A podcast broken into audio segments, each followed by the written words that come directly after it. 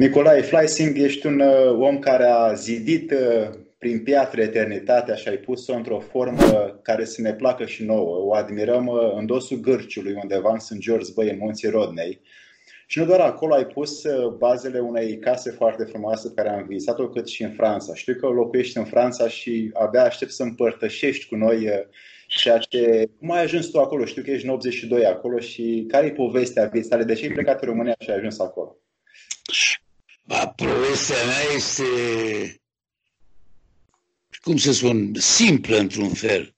Am plecat din cauza, uh, din cauza lui Ceaușescu, pentru că am avut probleme cu el, am făcut niște expoziții, am încercat să fac niște expoziții pe care uh, unele mi le-au închis, fără o motivare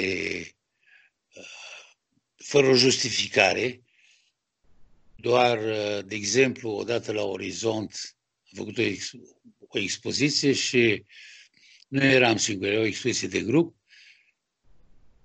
pentru că creasem un grup cu patru artiști, dintre care Istudor, Mihai Istudor, Bențe Tiberiu și Dinu Câmpeanu. Uh, iar a venit un tip care prima dată s-a uitat Adică nici nu s-a uitat la lucrări, s-a uitat doar la titluri. Și a spus, asta nu, asta nu, asta nu. Și a închis expoziția. După asta m-a, a făcut alta la care a venit un alt persoană care nu s-a uitat la titlu, s-a uitat la lucrări. Și asta nu, asta și am întrebat, dar de ce? Și pentru că considerăm că este artă decadentă. Bine. Deci, uh, am avut probleme, nu numai asta, dar am avut și alte probleme, în legătură cu, cu, cu părerile mele politice. Dar ce înseamnă artă decadentă? Cum? Ce înseamnă ce... artă decadentă? Păi, nu știu, trebuie să întrebați și pe cei care au spus același lucru, de exemplu, despre Brâncuș. Nu mă, nu mă compar cu Brâncuș, dar i s-a întâmplat același lucru. Brâncuș. Nu te compar cu Brâncuș, dar ai mers pe o direcție aproape ca lui Brâncuș, tot în Franța, tot sculptură. Cum, da, cum de, nu. de ce ai ales nu Franța? Hmm? De ce ai ales Franța? Pentru că Franța are niște legături și Franța și România au niște legături sentimentale. E foarte bine că după ce România și-a câștigat independența, după războiul ruso-turc, unde, bineînțeles, și România a participat, uh, prima putere mare care a recunoscut România a fost Franța. Okay. Germania nu, Anglia nu, Rusia nu. Prima care a recunoscut-o ca țară independentă a fost Franța. Deci asta a făcut un fel de deschidere de autostradă spre Franța pentru, uh, pentru foarte mulți intelectuali români. Și este o tradiție. Uh, încă, nu știu dacă încă este valabil, dar știam că România este considerată, face parte din uh, francofonie. Deci are o legătură și o țară latină, deci, și cu o foarte mare, mare cultură și în afară de faptul că Franța are o calitate extraordinară. Nu știu dacă e calitate sau uh, este puțin uh, inteligență de exploatare a, a unor resurse. În Franța, dacă când ajungi în Franța și când, cum eu, când am cerut azil politic, bineînțeles că prima chestie am întrebat ce fac, ce meserie am, ce artist. Pentru artiști au o deschidere enormă, pentru că uh, ei au tradiția asta de a, de a, de a recupera artiști care, veneau de, care vin de peste tot încă și, cum să spun, istoria artei în Franța mai în mare parte făcută de străini. Înțeleg. Deci ai avut uh, cumva securitatea uh, la spate și te-a pus în mișcare să alegi o țară care îți permite să-ți hrănești partea ta spirituală și artistică și ales Franța. Și am văzut acolo că ai expoziții de, de sculptură în Franța de, de o bună bucată de vreme. Da. Da. Uite, în Franța când uh, i-am avut noroc într-un fel, când am plecat, când am plecat, am rămas. Ca să nu spun fugit, că n-am fugit, am rămas. În Franța uh, am avut noroc că să, să, să reîntâlnesc un foarte, foarte bun prieten care plecase cu un an înainte, George Apost. Așa. Cu care era foarte bun prieten în România și cu care, bineînțeles, că am făcut o parte din emigrație. Din păcate, el a murit uh, destul de repede. Ultime, cred că ultima lună a petrecut-o la mine, în sudul Franței, și poate că am fost unul dintre ultimul care l-am văzut în viață, la Paris. Dar cum ai ajuns să uh, faci emigrarea cu el? Care-i povestea? Cu cine? Cu Apostol? Da, da, cu Apostol, cu George Apostol. Apostol cunoșteam din România încă. De, de, eram foarte bun prieten. Și el te-a ajutat sau tu l-ai ajutat? Nu, știi cum a fost? Hai să spun. Când, uh, când am ajuns, deci, uh, în Paris, aveam, nu mai știu cine mi-a dat, nu știu, cineva mi-a dat uh, numărul de telefon, am sunat, bineînțeles că ne-am văzut la el în atelier și am stat de vorbă, am băut o noapte întreagă Așa. și am spus lui George, George, eu rămân. Băi, m-a jurat, m-a făcut în toate felurile. A spus, mă, tu nu-ți dai seama ce greu e. Habar n-ai. Încearcă să te gândești. Bine. Păi spre dimineață, chiar era vreo 5, 5, 5 dimineață, m-a întrebat, bine, ce ai hotărât? Și a zis, George, mă duc direct la oficiul de refugiați politici, la OFRA, și îmi depun pașaport.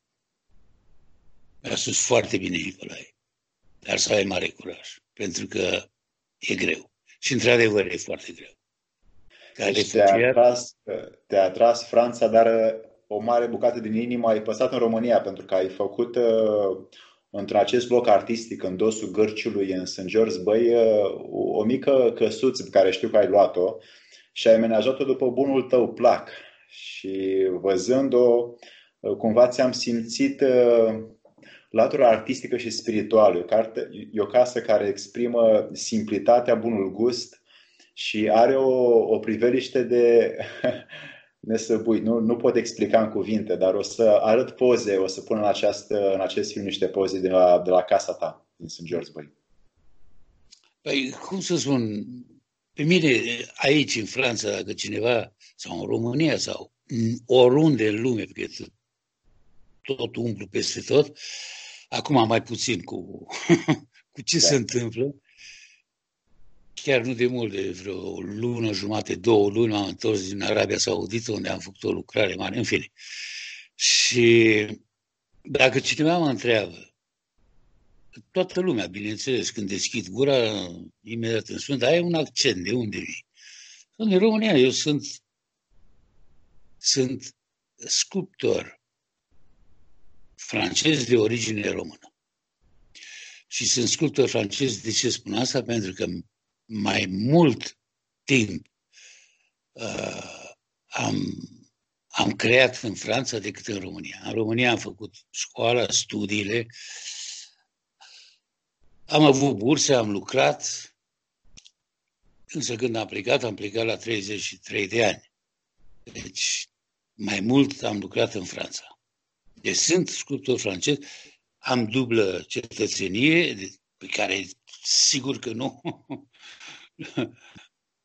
nu pot să neg apartenența mea la România.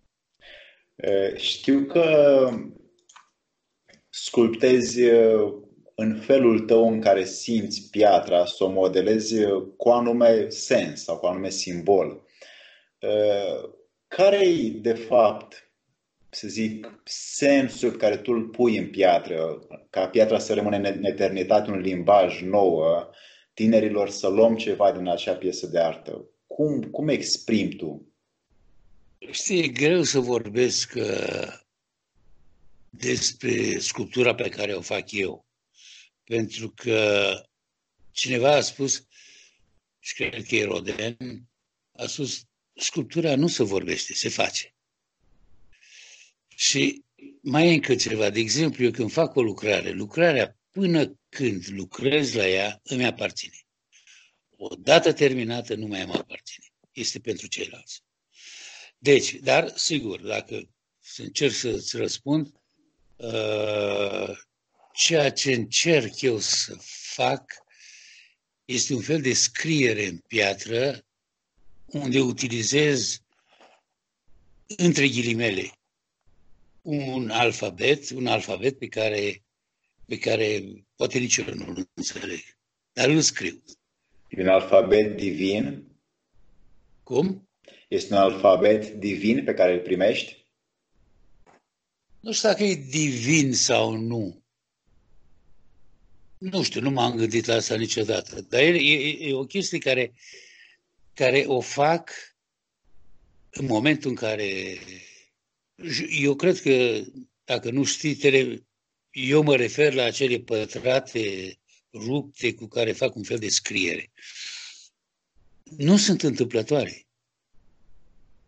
Multă lume așa ar crede că ar fi întâmplătoare, dar tu de fapt vorbești în acea piesă. Exact. Nu sunt întâmplătoare, dar deloc. Iar asta este scrierea elegant. Este o chestie de, de compoziție, de echilibru, de, de grafism, de volum, de cum lumina și umbra se agață de, de, de, de, de piatră, se agață de scriere.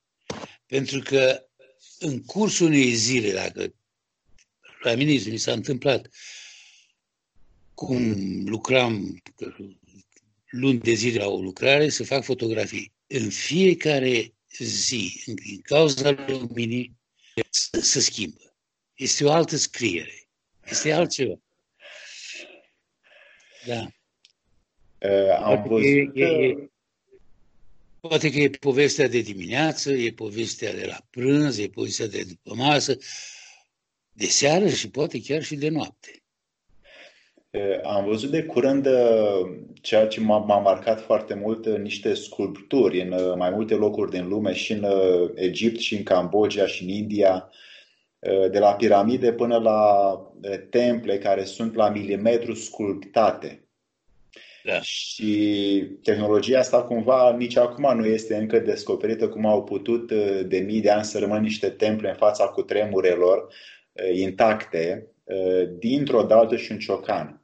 Acum, tu pentru că ești un uh, învățător al acestor instrumente și le pui într-o, uh, într-o formă de sculptură, cum se poate face așa ceva, Nicolae? Uite, de exemplu, hai să, să, să, să-ți povestesc ceva. Aici, lângă mine, sunt niște grote, niște peșteri, pictate cu pictură uh, nu pot să spun primitivă, nu. Nu este primitivă deloc. Sunt uh, picturi care au uh, mai mult de 15-20 de, de, de mii de ani vechime. Le-am vizitat și m-am uitat foarte atent. Uh, sunt niște picturi, niște desene atât de pline de de, de, de, de, de sentiment, atât, atât de pline de emoție, încât dacă le pui lângă un, un, un, un desen din, din, din ăsta preistoric, o grafică preistorică de pe un perete, dintr-o grotă, te uiți la el și te uiți la un desen, de exemplu, de la tauromașie de Picasso, este exact același sentiment. Deci, cum să spun, amândoi sunt pe de același nivel. Nu există. Deci cum să spui că sunt primitivi? Nu, sunt preistorici. Același lucru se întâmplă și, cum spuneai tu, cu piramidele, cu templele, cu... Uh, sunt... Bineînțeles că e oricând este o mare întrebare cum au fost făcute. Dar poate că nu asta e cel mai important. Să ne gândim cum au fost făcute, ci de ce au fost făcute. Exact. Iar cei care le-au făcut, adevării că știau. Exact ca și omul ăla preistoric știa. Și nu l-a făcut pentru că chestia cu, cu, cu, cu, cu povestea aia că erau vânători și făceau scene de vânători, fals. Fals. Nu deci era, de era o învățătură care uh, a fost transmisă chiar prin aceste sculpturi. Bineînțeles, bineînțeles. Iar omul ăla primitiv, că era o teorie că e vânător, ca să poată vâna, făcea desenele astea, ca să poată vâna mai mult. Fals! Cel care le-a făcut era un artist. El nu era vânător. Erau ceilalți care aduceau de mâncare. El era artist. Deci, artistul din totdeauna este, este o, o, o, o, o necesitate absolut socială în societate. Foarte multe lume spune că, bă, la arta nu servește la nimic. E adevărat. Nu servește la nimic, dar exact de asta trebuie făcută. Arta servește la frumos. Vedem din uh, blocuri gri uh, o sculptură pusă pe un perete, mai ales cum e în Paris sau cum e în Franța, unde clădirile au, sunt ornamentate și uh, cochetate cu sculpturi încă din 1800-1900. Da, asta s-a întâmplat și să, să, să făcea în toată lumea, nu numai la Paris, să făcea în, în București, sunt clădiri în București extraordinare. La Timișoara, la Cluj. Dar una este una este arta care nu este o decorație pentru o clădire, pentru arhitectură. Știi că înainte, în timpul renașterii, erau două lucruri absolut stabilite. Era arhitectul și artistul. Iar niciodată arhitect, arhitectul nu considera artistul ca un decorator al arhitecturii sale. Nu. Nu, erau absolut complementari. În ziua de astăzi a fost o perioadă unde s-a făcut o confuzie totală între arhitect, artist, artist, arhitect. Acum, în perioada asta, când se fac niște arhitecturi extraordinare, inimaginabile chiar, lucrurile sunt foarte clare. Sunt mult mai clare decât într-o perioadă de confuzie unde, unde artistul, sculptorul, pictorul și așa mai departe era folosit ca un decorator.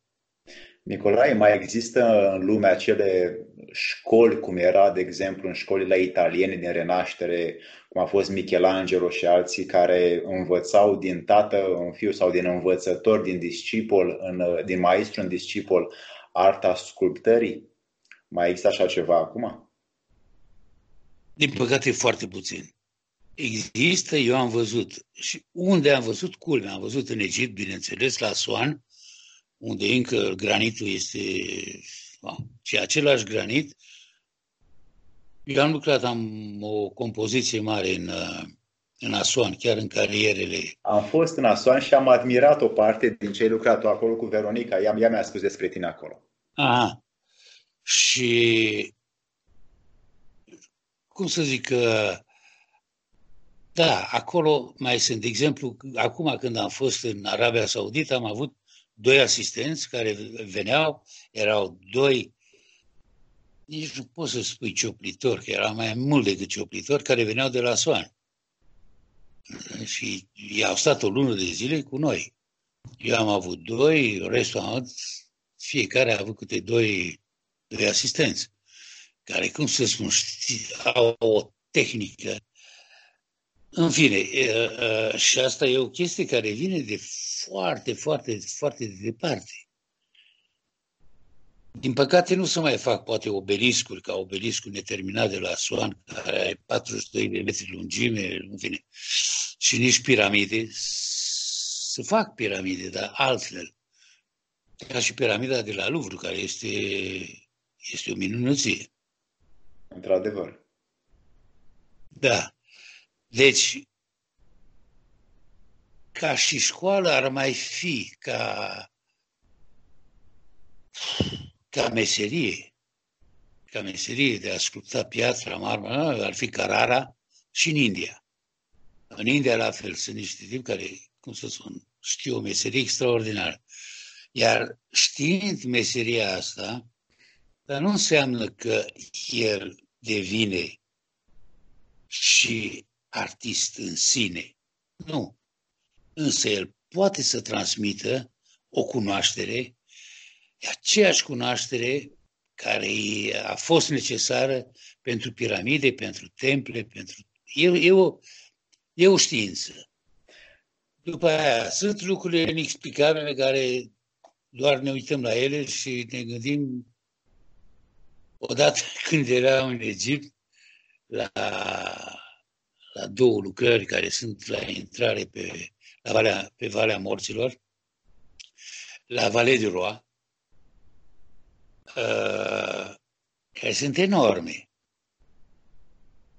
Și bineînțeles că între noi, toți eram sculptori, întrebam, dar cum dracu s-a făcut și un artist foarte, foarte, chiar astăzi e ziua lui Adam, un egipțian, un om în vârstă, are 80, aproape 90 de ani, care a spus Nicolae, nu îți spune întrebări din asta pentru că n-au niciun rost. Are dreptate. Are dreptate. Uh, Nicolae, tu când uh, lucrezi, uh, dinainte îți faci în înăuntru tău cum vrei să arate sau în timp ce sculptezi îi dai sens lucrării? Amândouă sunt, amândouă variante pot fi, pot fi valabile. De exemplu, când fac un proiect, mă țin de proporțiile proiectului și îl, îl fac în, în, în granit, în marbă, nu știu ce. Sunt momente în care ești în fața unui bloc de, de, de, de, de piatră, să spune piatră, marmură, granit, care este amorf, care nu e tăiat perpendicular, paralel, vedic. Nu, este amorf. Deci te uiți la el, te învârți în jurul lui câteva zile, dacă nu chiar o săptămână. Ca Michelangelo în jurul lui, lui, lui viitorul David. Într-un fel, ca să-l înțelegi, pentru că fiecare piatră are un limbaj. Fiecare material, fiecare bloc, după aia am să-ți povestesc o chestie, fiecare bucată de piatră are, are, are, are o istorie. Trebuie să-l înțelegi. Pentru că Uite, două lucruri. Mi s-a întâmplat, nu destul de des, să am un bloc de piatră, un bloc de marmură, adică destul de mare, și la care să lucrez, să lucrez, să lucrez, să lucrez și până la urmă a ieșit o lucrărică mică, mică de tot și proastă. Asta e. Pentru că n-am înțeles piatra de la început, pentru că nu am discutat cu ea, pentru că nu am întrebat-o și n-am așteptat ca ea să-mi răspundă. Asta ai, e după momente, aia, ai momente când întrebi piatra și îți răspunde în interiorul tău? Absolut. De exemplu, vă mai povestesc ceva. Odată au venit niște sculptori la mine aici în sudul Franței ca să lucreze, aici este, este un fel de marmă care este foarte interesantă. Sunt cariere vechi care sunt închise, dar sunt bucăți de, de, de marmură, de piatră. Și au venit, deci, și am spus, hai să mergem în carieră. Nu sunt în carieră. Eu n-am, nu m-a interesat piatra pentru că avea. Era lângă mine. Doar la 3-4 km. Tipii s-au dus Ba, la un moment dat stăteam așa, și stăteam jos lângă mașină și râdeam. Pentru că fiecare să urca sus, jos, în stânga, în dreapta, ca să aducă o bucată, să dea jos de acolo o bucată de piatră, pe care, dacă, dacă, dacă te gândeai, era exact acolo, lângă picioarele tale.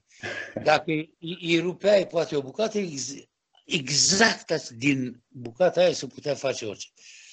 Însă eu am înțeles, pentru că și eu sunt la fel. Îți cauți piatra ta. Îți cauți cea care are proporțiile care îți convin ție. Pentru că, cum să spun, altfel dintr-o, din orice piatră poți să faci una care să-ți convină ție. Dar acolo erau, deci fiecare le-a, și-a ales-o. De ce? Cum? După aia le-am povestit. Seara am stat la, la un pahar și le-am povestit. Bineînțeles că râdeau și ei că, și nu înțelegeau.